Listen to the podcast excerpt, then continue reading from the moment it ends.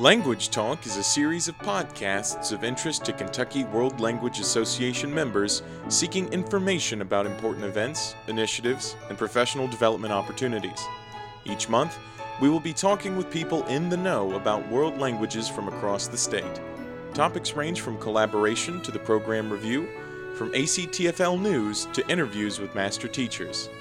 Language Talk is produced monthly by the Kentucky World Language Association Board and the College of Arts and Sciences at the University of Kentucky. Welcome to Language Talk KWLA. This is your host, Laura Roche Youngworth, and today's topic is the Global Competency in World Languages Program Review. Since 2009 and Senate Bill 1, the concept of reviews have been included in Kentucky schools' accountability system, with the goal of program improvement. Last year, the World Languages Program Review joined the existing list of program reviews, including K-3, Writing, Arts and Humanities, and Practical Living and Career Studies. Overall, there's four main goals for program reviews. They provide schools a way to, first, improve the quality of programs, second, encourage the integration of the program skills across the entire school, ensure equal access to learning opportunities for all students, and finally, allow students to demonstrate understanding beyond a paper and pencil test. Here to discuss the revised Global Competency World Language Program Review are three guests from the Kentucky Department of Education, Office of Next Generation Learners. We have Jamie Barton with Program Reviews, Kelly Clark with Global Competency, and Alfonso de Torres Nunez with World Languages. Welcome to Language Talk KWLA. Thanks, Laura. It's good to be here. Thank you. Thank you for having us. Oh, thank you. And thanks for, first off, finding a time when you three can all come together. I realize how hard that is for you. You're very busy at KDE. And for sharing with our listeners, because we have lots of questions. And this is very important to us, and I just can't thank you enough for being here. So let's talk about kind of program reviews overall. Even though it's been a part of our accountability system for the last 6 years, for many world language educators, this is kind of a new experience. We're newbies to this. And can you maybe explain how Global Competency World Language Program Review fits into accountability? Like, will this year's scores count or matter? And does it matter to which level of school it is? Okay, I'll take that. Being the program review lead, that sounds like something I might be able to answer. Thank you, Jamie. Global Competency World Language is new in accountability this year for the high school. And what that means is last year, high schools across Kentucky, they participated in the Global Competency World Language Review. They went into Assist in the computer, they answered the questions, they listed their evidence, and they wrote rationale, explaining why they scored themselves the way that they did. So this year will be their second year of actually doing that, and so their scores will go in with the other program reviews to come up with that 23% in accountability. So high school is accountable for their Global Competency World Language score this year. Now, for elementary and middle schools, this is setting a baseline year. And basically that is looking at your program, going into Assist, answering the questions, listing your evidence, writing your rationale, and sort of establishing a beginning point, where we are now. And then next year in 16-17, elementary and middle school will do the same process again, but that score will count in accountability. So they're basically a year behind the high school. So the scores that middle and elementary schools put in this year, for this school year, will they count? Not toward the accountability number. They'll be establishing a baseline, they'll be reported, but when the program reviews are added up to come up with your 23%, they will not be included in that. So it's a practice year. Yeah, it's kind of a practice year. Okay, so next year, when middle schools and elementaries put in their scores, those scores will be used, but they won't be reported until really the following school year in the September. Is that correct? Right. The deadline for submitting your program review information is June 1st, and that information is usually reported back to the schools in the first couple of weeks of September. Okay. Well, that helps clarify some. We were a little confused if this year mattered or not. Okay. are there any specific, you mentioned deadlines, and I just want to clarify that. Every district can kind of set their own deadline, right? Right. Right. Okay, but when is actually the state deadline to have your scores in? June 1st is the deadline for having all the information uploaded into Assist. And so you have to think about that process because someone at the school will actually enter the data into Assist, and then they will submit to their central office folks who will have to approve that, sign off on it, and then they will upload it for accountability purposes. Okay, and are there any recommended ways to go about how to do the program review in a school? Wow, that's a huge question. It is. It's big. I think the best thing to do is to keep in mind those four purposes that you spoke of at the beginning of the podcast. The quality, the demonstration, the access, and the integration are key to keep in mind as you work through the program review. We've seen all kinds of different ways across the state that schools do this and do it well. We've talked to schools that form school-wide committees where everyone in the school is on a committee, a different committee. There would be a K3 committee, a writing committee, a global competency world language committee, and so on. And those committees would meet monthly to discuss progress, to look at evidence, and to determine where they might need some additional information to support the score that they are leaning toward giving themselves, which doesn't come till the end of the year, so you still have plenty of room for growth. We've also, unfortunately, seen or heard of schools where the program review is one person. And that's just not an effective way to do a program review. It's not best practice. And if you think about the program review toward the accountability side, which I like to think of the program review more as improvement for kids, but if you do think about the accountability, it really doesn't make good sense to have one person in your building working on 23% of your accountability. And if I may, especially because each of the different areas of the program review, they are geared towards a specific population in the school. You have the first two areas, curriculum and instruction and formative and summative assessment, that a teacher is the one that actually can go through them more. Whereas, for example, for professional learning and school and administration leadership, that is a part that is actually more geared towards the administration of the building, who is going to be able to introduce or to provide evidence in regard to, for example, master schedule, right.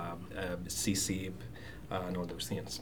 Budget allotments, resources available. Right. Okay. Okay. So when we think about the program review, it's a tool for improvement for students, but as an entity in itself, instead of testing these areas in paper and pencil tests for student mastery, the program review really looks at the quality of the program that's going on in the school, which includes what's going on in the classroom for the students, but also how are teachers involved in that planning?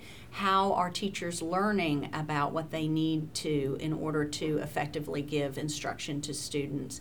How is leadership supporting that through different resources? And then, how do we know whether kids are getting it or not? And then that goes back to that formative and summative assessment piece. So as far as a tool, it's so much more than just an accountability score. It's really something where you can look to gauge where your school, students, teachers, and leadership is in this process, and then you have next steps on how to improve. It's a tool designed to grow and sustain programs over the time. I think the part I like most about it, kind of like with PGS, finally I'm told as a teacher, what should I be doing to be a good teacher? Mm-hmm. And if you look at the proficient score throughout all the program reviews, this is what's expected to have a high quality program. Here's the proficient score. This is what you should be doing as a school or a teacher. And if you want to go beyond. That's right. There's the distinguished. Right. So the advice there is that we want to live in the proficient. That's where we'd like to see, ideally, everyone, but we know not everyone starts out there. Mm-hmm. And that you want to move as you feel comfortable into distinguished areas. And it might be just on a few characteristics at a time. I mean, as a school, you certainly just wouldn't leap into the distinguished category. And that, Laura, that brings up another really good point. Everything is aligned. If you're following your standards, if you're following your world language standards, and we'll talk about global competency and sort of the lack of standardization on that in just a minute. But if you're following all your Kentucky academic standards and doing it in such a way that helps grow kids' learning and your programs, then that's going to match with program review. It's not something else on top of what you're doing. Right. It's reflecting accurately what you are doing. Right. And I think that's something that gets lost in all the accountability talk. Well, there were some major changes. Yes. To not only the Global Competency World Language Program Review, but all of them. You know, I really don't want to get into the why, but what changed? And, you know, if you feel the why is important, you know, please share that. The why is important. Oh, okay. Yeah, the why is important. Well, let me talk first. I'm going to let Alfonso and Kelly talk specifically about Global Competency World Language Program Review. But let me just say that all of the program reviews got what I've been calling all year a facelift. They look different. They have new covers, that's going to help schools distinguish the 2014 from the current 2015. So if you're looking at a program review that has the 4 blocks of color, you're looking at the old version. So the new versions are cooler colors. That's the way you can identify those. The second change across all the program reviews is the structure. The structure of the rubrics have changed. Just a little formatting issue. We now have the questions. They come before the scoring choices, so it's just a little better flow for everyone.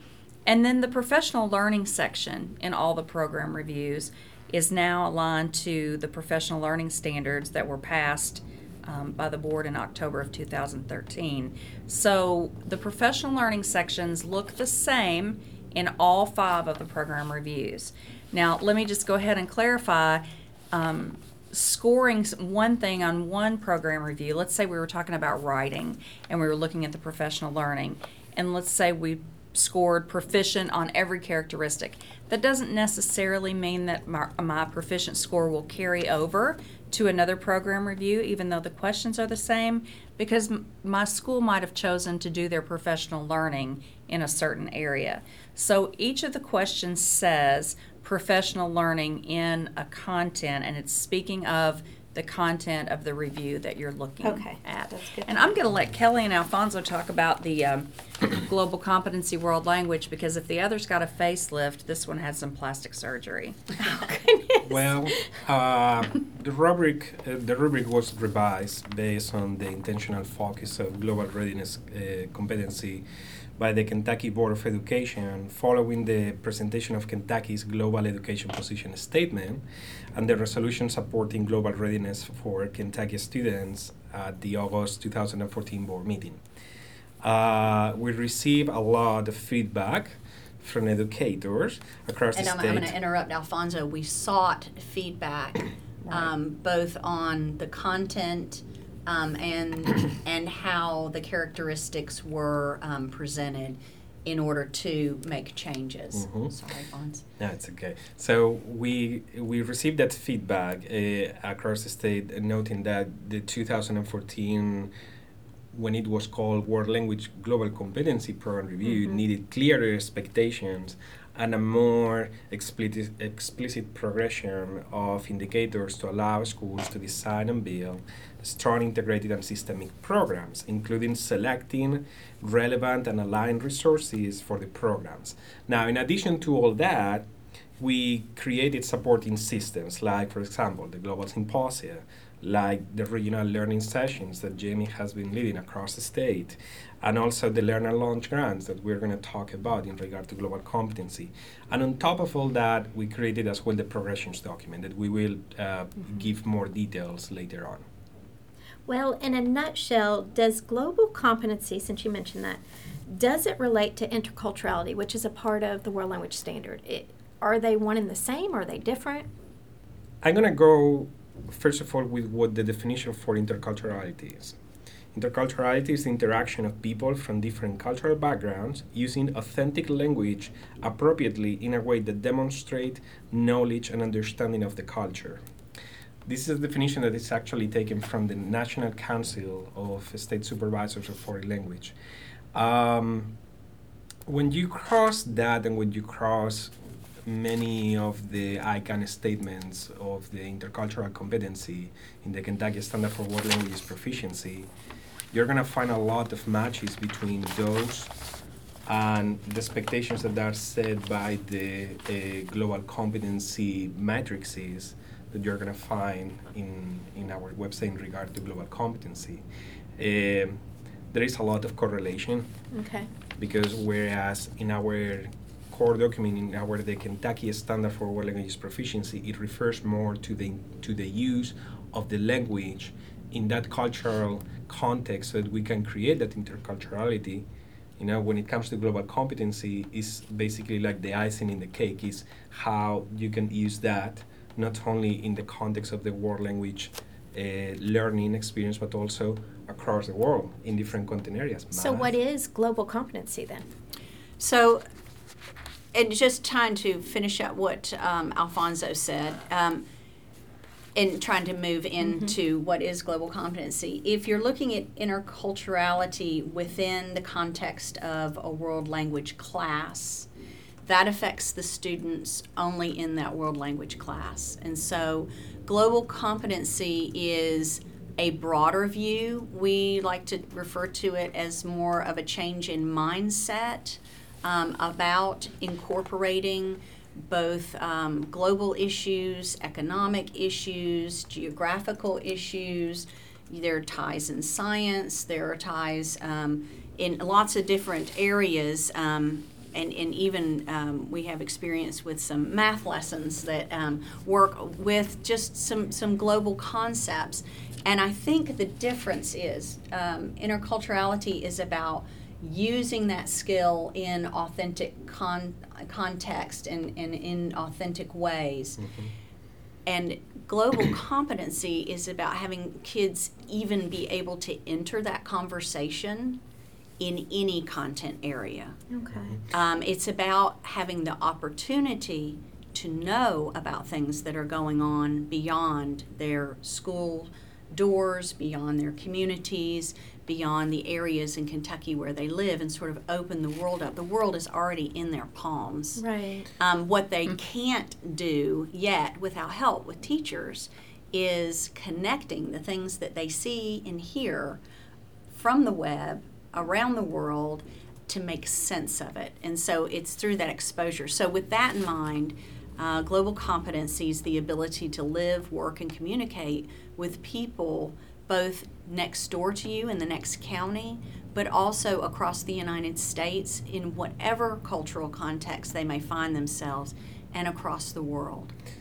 Okay. And I would like to note on that the specific mention to communication is very important, because the state of Kentucky, if not one of the few, is probably the only one that actually in the definition of global competency incorporates that skill that mentions proficiency in a world language. Mm-hmm. So Kentucky is actually one of the leads in the nation in regard to what global competency is about. Yeah. Because we incorporate precisely that in order to be globally competent, you also have to be proficient in a language. Now that does get into what that means, but we won't go there right now. Okay. Okay, another change I know that came about or was more emphasized in the newer version of the program reviews is this word triangulation. Mm-hmm. And I cannot tell you how many text messages with Alfonso, sharing those texts with everybody. What do you mean? What is meant by triangulate the evidence? I can believe how many text messages you've gotten, because I get that phone call about 3 times a week. Huh. The concept of triangulation comes to us from researchers, of course. Researchers consider an agreement or a finding that comes from 3 or more sources to be stronger, to be more believable. And so when we talk about triangulation, we're trying to help schools look beyond one source of evidence. And let me give you an example, so I think that'll make it a little clearer. If we were looking at evidence, and we were let's make it really easy for this first example. We were thinking about professional learning. And I was trying to collect some evidence to prove that I felt my school was proficient and a characteristic that might talk about opportunity for professional learning. So I might be able to use a certificate to prove that I attended a professional learning. I might also use the agenda from that professional learning, and I might also use the minutes that I took at that professional learning. Now the problem with that is all of those pieces of evidence come from one source. And so even though that proves that I did that and my minutes may be very thorough, what would be a better way to show that I was having the opportunity for professional growth is if I used something to prove that I went to that, and then it would be great if I had a lesson plan that incorporated what I learned at that professional learning, and then maybe some student work that demonstrated that from what I learned at the professional learning, my instruction was altered in a way that got a better performance for my kids. So when we think about triangulation, I want schools and teachers to think about, could I support this claim from different areas? Does my information all come from my lesson plans? That's what we're trying to get away from. Not that a lesson plan isn't a great piece of evidence, it is, but a better way to show that would be to have 3 or more sources to support the same piece of evidence. Now I want to make sure that people don't think that I'm saying you have to have 3 pieces or 3 different sources for every characteristic, because that's not what I'm saying. The way the new program reviews are formatted, the question says, can I triangulate this evidence to support my score? So what we're saying is at the end of the year, when you sit down to come up with your score, can your committee say, well, we have verification of this score, we have evidence of this coming from these different sources. And so that is why we added the triangulation piece. Can I play a little game with you? Sure. Okay. Yeah. And I'll try. Okay, I know. I'm putting you on the spot here. No, that's okay. Okay, so I'm just flipping through. I'm trying to find an easy one. Okay, let's do. I'm kind of near the end, so we're on standard 4, and I'm looking at policies and monitoring. Okay. And a proficient score says school leadership allocates equitable time, appropriate facilities and resources to implement the Global Competency World Languages program. So give us some examples of triangulation there to support that score. Can I help out a little bit? Yeah, I was just going to say master schedule is the one that jumps to my head first. Master schedule that actually shows that time was allocated, a piece of a budget that shows that there was adequate funding for either subs or a half day. Would also show that, and then something else that would show that would be how many teachers actually were involved in if they're funding something in particular, how many teachers out of all the teachers of the school were involved in that. You know, 2 teachers out of a staff of 90 is not really opportunity for all. And I would dare to say, and this is probably a good recommendation, I'm probably already answering the next question that we might have on the progressions document. Before jumping to collect evidence for each question, I would probably use first the progressions document so that I can know what the expectations are for each question. Because once I know what the expectations are, I can shape in my mind what type of evidence am I gonna be collecting for this type of expectation. So, for example, for the specific characteristic, there are three expectations for that one. 1, whether the principal allocates time and resources. 2, whether the principal allocates a facility or not for that education. And 3, whether the principal collaborates with the global competency and the world languages teachers when planning for this allocation, resources, and facilities. So maybe the evidence should support each one of those columns. That's a really nice way to look at that. Yeah, and I need to explain the progressions document a little bit more, because Alfonso created this whole progressions document, and it vastly simplifies, strips out a lot of the I don't want to say there's any fluff in the program review, but it just goes straight to the point of what you really need to be focusing on. Mm-hmm. So the reason behind the progressions document is because we were receiving a lot of questions from the field and also feedback on what do I need to be proficient or distinguished.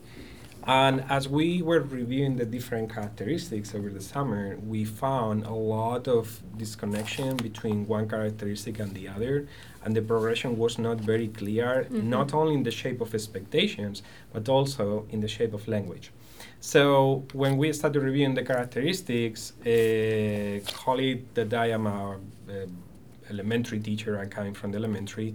If I'm going to give a rubric to my students for self-evaluating, I need to make sure that the expectations are very clear and very easy and very straight to the point so that I can empower my students in order to evaluate themselves.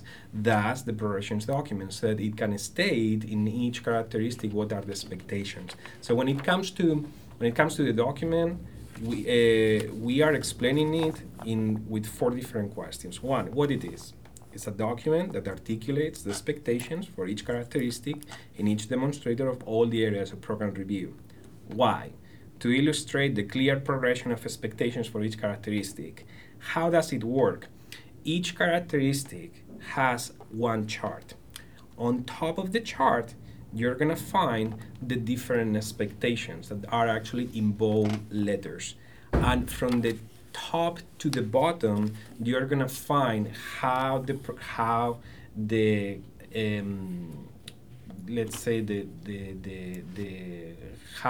program is implemented in each expectation according to those levels of no implementation, needs improvement, proficient, and distinguished. So how are you gonna use those? First, you read the first line on the bottom where you're gonna find the expectations for each question, and as you go for each expectation, you're gonna go from top to bottom to check for the level of implementation in each of the characteristics. So let's say you do that and you're kind of circling on, like I printed out the progression chart, so I'm circling, and I realize two are in the column for proficient, one's needs improvement. What do I score? It's a good question. You're going to make your score decision based on what your evidence will support. I just want to remind folks, so I just can't say it enough. It would be great if every school in Kentucky was proficient, and I know that we're going to talk about this in a few minutes, but what we found out when we audited some schools are doing a lot of great things, but the one of the main problems is the evidence doesn't match the characteristic that people are submitting them for. For example, people are saying we might be proficient in demonstrator 2B, but when they show us their evidence is not supporting 2B. So when you're trying to make that final decision, where is my score? You know, I've got two circled over here, two over there. You've got to go back to the evidence, and you've got to look, does your evidence hold up to what you're saying that your score is? I think one part of the confusion comes in is that when in testing, we use a holistic 4-point scale. But the program review, those characteristics, the words in each characteristic, as you move up the different levels, it's not, I'm kind of more proficient than I am. It's either you're all there and you have the evidence to support it. You can't have 90% there and wish yourself into that next 10%. Right. So we're asking people, and I think the progressions document really helps. You need to take time reading the characteristics from left, from no implementation, all the way to the right, because it builds on each other. So proficient isn't just what's in that category. It also includes what was stated in no implementation and needs improvement. So you need to move up the levels, and if you can confidently say with the evidence that you've already talked about, we know we're beyond this, but have we met the next one? Right. That's where the conversations need to occur, which is why we suggest this not be a Lone Ranger exercise, someone in an office desperately trying to scrape up evidence, because it's the conversation about the programs across the school that make this a powerful tool. So just to clarify, if I'm using the progression document and I'm doing whatever one I'm on and I'm clicking away, proficient, yes, this one's needs improvement, and there's three sub-characteristics. Right. Three strands within a characteristic. I need to score that needs improvement because we are not fully proficient. Yes. Is that correct? In our audits, we use the language, your needs improvement, moving toward proficient, showing the fact that you are almost there. All you need is this last piece. But that's a really, that's an honest look at your school program rather than looking at something and going, we're almost there, let's just score here. Right. So, and that's where it gets uncomfortable, and that's where the tool becomes something useful instead of something you just check off and move on. Right. Because remember, the tool is actually designed, the purpose of the tool is designed to grow and sustain programs, not just to check and I'm done. Right. It's precisely to provide a quality education to our students. And sometimes you have to have these conversations, whether you are here or you are there, how are we doing it? And that was actually one of the main changes that we made to the program review. Past years, the program reviews were more kind of like, if you don't do this, blah, blah, blah, but this year is different. This year, all the question has been set around a yes or no answer. And if you do it, whether you do it or not, and if you do it, how do you do it? Are you doing this need improvement but moving towards proficiency? Are you doing this period? Or are you doing this going above and beyond the expectations set already? Well, to kind of just hit the head on the nail a little bit more, I'm going to ask this because this question is just such a big one. So let's actually get into the program review a little bit. And since global competencies is a major component of it in Standard 1 curriculum instruction, are you all still using the word standard, like Standard 1, Standard 2? Area 1? I think it's on the web. There are some documents on the web that say standard. So when we say standard, we know that you're talking about that first area. But I think those two words, area and standard, are kind of interchangeable. Just want to make sure. So in Standard 1, Curriculum and Instruction, Demonstrator 1A, just the very first one there, it says the school provides opportunities for most students to learn and build global competency skills and benchmark proficiency skills in one world language. So let's just pretend like we have a school. They have a world language program. They're rocking it. That's good. But school-wide global competency is not occurring. Right. It says and. So you cannot be proficient, correct? Right. So in some of the changes that we made, we wanted it to be clear, and I guess it's just you can't do that enough to make it clear to everyone because we're a big state with lots of people involved. The world language piece is on equal footing with global competency. It's not one or the other. Oh, we'll be globally competent and not do world language. Or we're going to do world language and we're just going to give the global competency a pass. So the expectation is that both are included in your programs. Of course, they'll be growing at different levels and rates because they are different aspects of the program review. But another word, Laura, in that's almost more important to me is that provides opportunities for most students. And so we talk a lot, and the progressions document really points this out. It's, again, it goes back to that opportunity and access for quality programs for all students. And we want all kids to have exposure to these kind of ideas, the idea that people speak different languages and what it means and the cultures surrounding that, but also that people live who look just like kids, playing soccer anywhere in the world, but that there are different people around the world that may have different perspectives on things, and that it's not something to be afraid of, but it's something to learn about.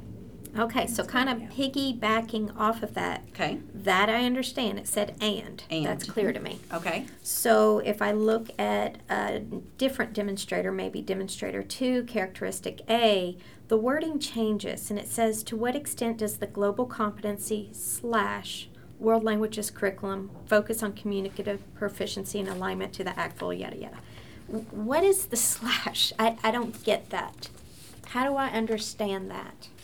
Well, we use the / in practical living career studies in kind of an and format.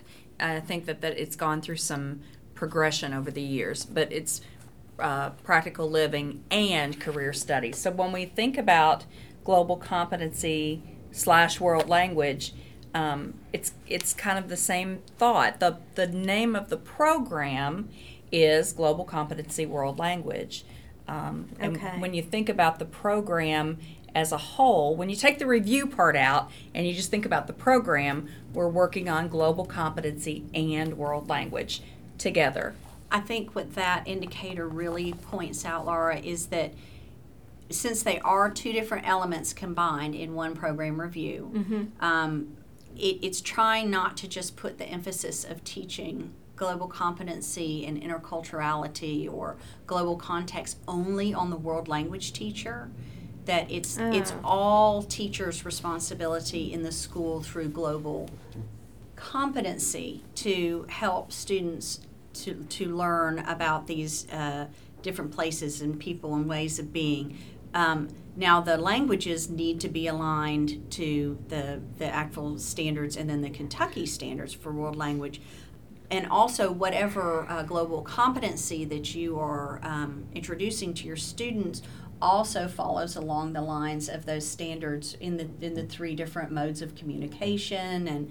And that is exactly what I was about to say. If you use the progressions document, you're gonna look at the chart for that specific characteristic, and there are only two specific expectations for that characteristic, which is whether the curriculum focuses on that communicative proficiency and whether it's aligned to national and state standards. Okay, so again, just reinforcing, look at the progression tool. The progression tool really helps. Okay. Side by side, I'd have them sitting right out. Because it's very easy to go on these side conversations, but if we stick truly to the expectations, mm-hmm. right. that is how you're going to focus yourself on what it's that they need to do. Mm-hmm.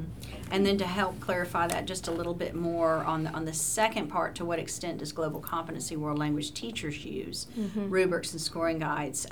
So there it is, it's together, and so the emphasis and the onus on that is just not on those world language teachers. Okay. It's on everyone across the school. And then the other thing I wanted to say about that is the idea of global competency standards. Yeah. They do not exist. Okay. We do not have them. They don't exist on a national level. They're not going to exist on the state level. We get questions about this. Global competency is not something that's going to have a line-by-line standards document, because it's more a mindset and a soft skill than is world language. And so when people's like, well, what do I use? How do I know whether my kids are globally competent, or what do I even shoot for? We've got 2 or 3 partners that we that are used nationally, and one of them is the EdSteps Global Competence Matrix, which has matrices in each content area. Now, I find those a little general. If I had to plan mm-hmm. classroom instruction, that would be a little vague for me. So we also utilize the VIF learning indicators. They're K-12, and they also have teacher expectations for what global competence looks like in grade 1, in grade 5, in the classroom environment. So that's a little more definite. And where are those located? Those are on the KDE Global Competence webpage. And they are listed under the resources block. Oh. And those are free. Those are available online for free. We always want to use free resources for everyone in the state as much as possible. So those will help one kind of determine benchmarks for global competency. Right, and then you can also look at the language in the program review to help set a path for those benchmarks. Okay. And is there anything else, Fons, that you want to? No, right now, those are, VIF has been used a lot in North Carolina, where they actually have state legislation for global education. So we're following their lead on that piece a little bit. And as more things come up and available in different states, if they have standards and things, we'll put them on the website for people to see. But we'll never have a set of standards for global competency because it's something softer than that. It's not something that can be gauged that way. Okay. It just doesn't work that way. Well, one thing, and I think, Jamie, you probably mentioned this, but I do want to revisit it. Moving on to Standard 3 professional learning. Okay.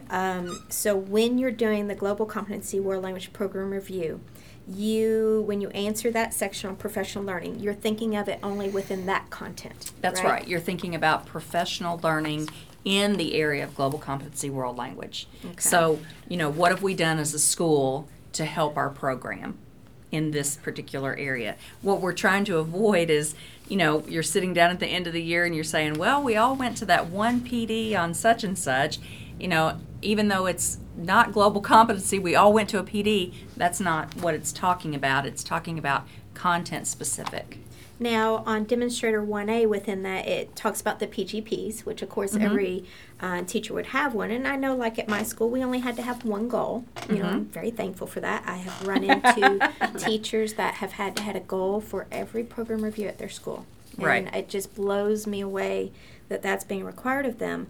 But if most of us, when we just have one goal, and if, let's say, my school, the 3 world language teachers, our one goal all kind of supports our goals for, being better world language teachers, we can connect it to CSIP and so on. Is that good enough for that? So when it says, it asks about teachers' PGPs and the extent in which they reflect teacher self-reflection about their practice and students' learning.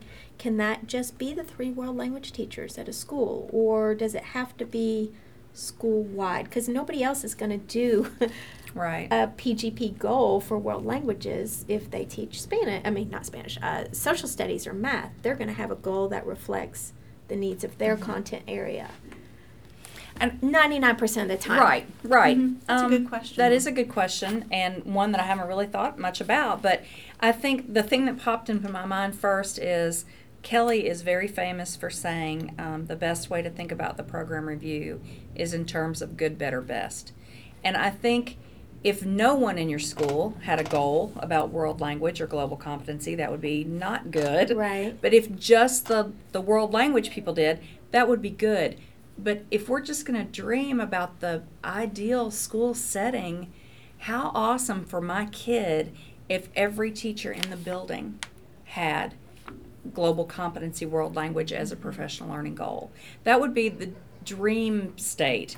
And so even though the on-ramp to proficiency, to quote Kelly again, is long, that's okay because we want to increase, and I'm thinking about my own children right now or who are in middle school. District to be unnamed. Yeah, unnamed district. But, they're not getting any exposure at all to world language, and they're not getting much with global competency. And I'm just thinking how much of a disservice that is for them. So I'm thinking that if just the world language folks had that as a goal, that would be a great place to start. But I would hope that we would move beyond that. Colleagues? And especially, you can base that on the fact that we have the content area matrices for global competency, where you have specifically those expectations in regard to global competency for each content area. But at the same time, at least from the world language part, I would say that world language teachers, or if you know a world language teacher, you need to befriend that person because world languages professionals for many years, they have brought the world to the classroom. So they are the natural leaders in the building in order to do this. They know how to do it. They know because they are basing They are using their own experiences of interacting with people from other countries, going to other countries, being in those cultural contexts. They are the natural leaders. Those are the people that principals, administrators, supervisors should go to whenever it comes to, okay, so how do I plan this building-wise? Mm-hmm. You know, or if you don't have a world languages teacher, it's okay to go to the high school level or the middle school level where you're going to find one and say, how can I do this? You know, I mean, not everyone knows everything. We are a team. We grow together in the same direction, but until we don't have those conversations, nothing will ever happen. I just had mixed feelings about this one because I hear what y'all are saying and I agree with you wholeheartedly. But then I think the PGP is personal. I was going to say the same thing. I think I know every year my PGP was always about technology. You know, I need to get on the cusp of that wave. Oh my gosh, I'm falling behind again. And I would not want someone to dictate what my learning goal should be. And it's supposed to be based on data from your students, and from the student voice survey. However, if as a school, as an entire school, if we're scoring just really not even needs improvement, but like we haven't even begun on this journey, to have the faculty together and to say, look at your goal, and I could still work on technology, and I could include Skyping with foreign students and using that in my class in order to try to pull in that global element. I like that. Now, every single person in that room may not want to make that connection, and you're right. To be told what your personal goal is makes it not a personal goal anymore. It makes it a mandate, and that's not what we want to do. Right. But I think as teachers think about, well, how is this lacking? How do I learn about this? It's about that innate need for bringing things to your kid's classroom. And it's going to take some outside elements. It's going to take people working together. We need to take down the silos. We need to communicate more with each other. And that is precisely what this is about. It's about opening the windows and the doors of the classroom into the world. You know, so you cannot just keep in your silo anymore. You, in such an interdependent world community, you need to provide those connections for our students, because our students today, that's how they learn. They learn by connecting things, by connecting several content areas. It's not anymore close to only one. And that was a great segue to the next. So part of the supports that we go on. So part of the supports that we've offered are learn and launch grants. So this school year, 16-17, is going to be the second round of learn and launch grants. But if you want to connect with these schools, now I hope they don't, they're going to come back and say, Kelly, you gave our name out on a podcast. They are part of the grant process, and they knew as part of that is that they're going to have to share their journey with other schools. They are listed on the Global Competency webpage, on the KDE website. But they are Campbell County, McCracken County, Webster County, and the newest one's Boone. Please don't contact Boone yet. They haven't even started. But what they got was grant money to begin working with a partner agency, VIF, out of North Carolina, who provides both a ready-made set of global lesson plans, but also terrific professional learning for teachers as far as community building and globalizing the look and feel of your classroom. Very small steps each step of the way. But these schools have already been, Campbell, McCracken, and Webster, have all been working with VIF now for 9 months. If you're not part of that grant, how can you, I mean, other than email those counties, is there a way you can access those lesson plans, or do you have to pay for it? It is a paid service. It is a paid service. And so there are free lesson plans and things out there if you start exploring. Some of them are on the KDE webpage. I know World Savvy and Global Nomads are two of the groups that have a lot of free lesson plans. Okay. But again, as we said before, as you're grabbing things off of the web, make sure what you're sharing with your kids is aligned to both your standards and to world language standards. And that's why we have created the Global Symposia, so that we could provide resources to administrators, supervisors, and decision makers to know what to do in regard to not only to world languages, but also to global competency, mm-hmm. which I guess it leads me to my side about world languages. What are some of the resources that we are putting out there, specifically for those schools that do not have that economic capacity? Well, we are still working on three possible scenarios. Scenario number one, you have the money, but you don't know who to hire because you cannot find that world languages teacher because there is a shortage, not only statewide, but also nationwide.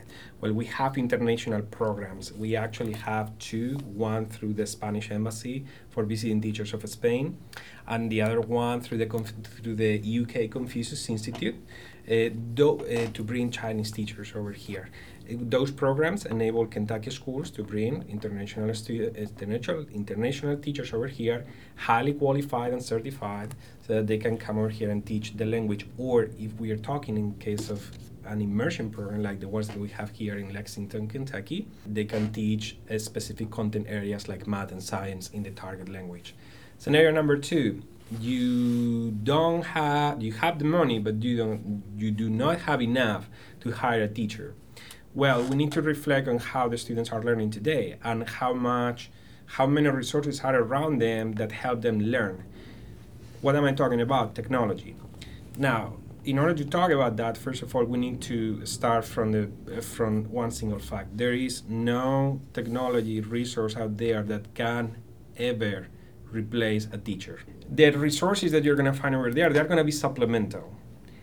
But what if still you want to use something like that because you don't have the capacity for a teacher, but still want to offer world languages education? Well, again, going together with what Kelly was saying, one of the things that we have been working on since January is in the creation of a set of guidelines to equip those districts and those schools with the knowledge that they're going to need in order to go to the market out there and find a resource that is going to be effective and efficient in the teaching of world languages. The two main guidelines of this document, alignment to the standard, either mm-hmm. national or state, and second, the adherence to the methodology and the pedagogy recommended by research in regard to world languages learning, which in this case, in this state, if we use our standard, it refers to the three modes of communication and putting in there the intercultural skills. Scenario number three, you do not have any money at all, and still you want to do world languages education for your students. Thank you, by the way. We have been working with Kentucky Educational Television to create something that is called the World Languages Toolkit. The World Languages Toolkit, it goes in the spirit of the former Art and Humanities Toolkit that was designed to provide the schools with a way to offer arts education where they didn't have the teachers. So the World Languages Toolkit is the same. Now, this World Languages Toolkit has been broken down into two stages. Stage one, which is from kindergarten to second, that is actually using the resources that were created previously by KT in the shape of Arte Más, Art and More, which is a collection of more than 60 videos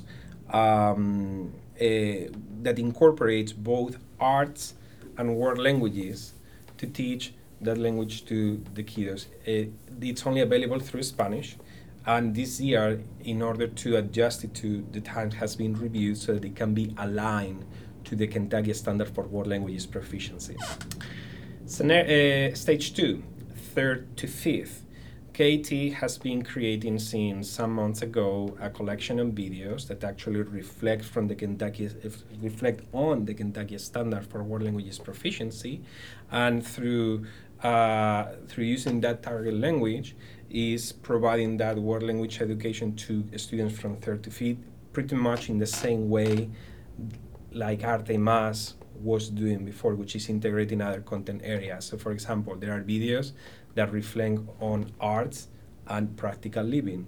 There are videos that reflect on art and school health. There are videos that reflect on art and, on world languages and art.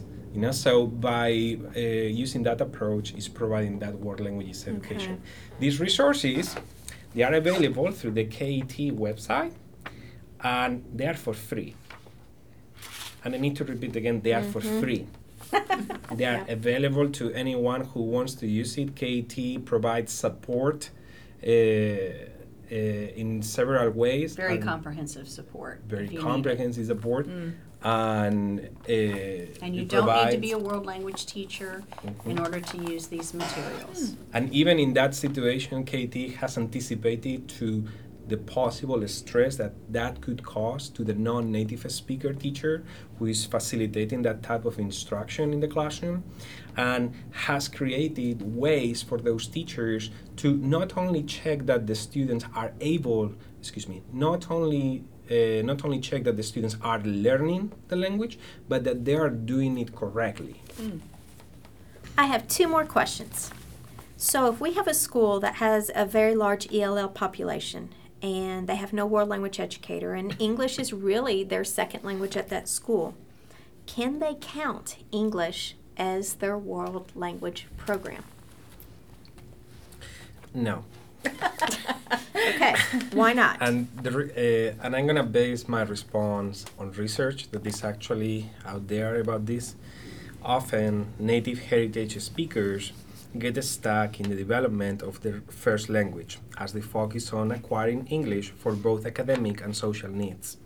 The value of continuing to develop their native heritage language is to truly position themselves as bilingual, not in purely social conversations, but in all aspects of language, formal and informal, academic and social, literature and informational texts. Yes, English language learners need to acquire English, but to deny access to continued development of one's home language limits their future in career opportunities. Why waste such a valuable resource for the learners personally and the nation collectively? Research has shown over and over again that the content knowledge and linguistic proficiency gained in the first language for immigrant kids, their home or heritage language, help them acquire content in academic subject matters as well as English. This is the base of biliteracy. In addition, when English language learners value their own languages and cultures, and knowing that the formal school system and others in the society value them, their identity of being a contributing member of the community is enhanced. The reverse is also true. And these facts are supported by the work of Joshua Fishman, who reminds us of this in his powerful and enlightening writing. Populations experiencing language shift have no alternative, by and large, but to be bilingual. They need to not bemoan this price of their weaker status, but it is a price that at least has the potential of adding perspective, opportunity, variety, and nuancing to their lives. The bottom line is, regardless what their first language is, all students in the United States need to have the opportunity and access to study a language that is not their own. The study of additional language and culture helps them build and strengthen a solid foundation for literacies in both languages and cultures. Okay, well, that makes that clear then. And finally, last school year, a sampling of program reviews, audits, were made across the state. And what advice do you all have? What did you glean from that you want to share with listeners? Well, we actually learned quite a bit from those pilot audits in the spring, and we are still learning as the audits continue this year. We audited 8 schools last year as a pilot, and this year we're auditing 24 schools across the state. And as I review the information and look back over the notes, I think that there were 4 key things that came out of the pilots.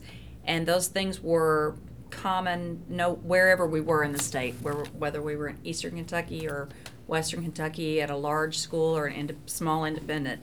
We were finding that schools are struggling with the purpose of the program review. We have many schools in the state that are still focusing on the accountability part of the program review as opposed to the fact that it is a program and that the goal is to improve the program. So purpose would be one thing that I would encourage schools to think about.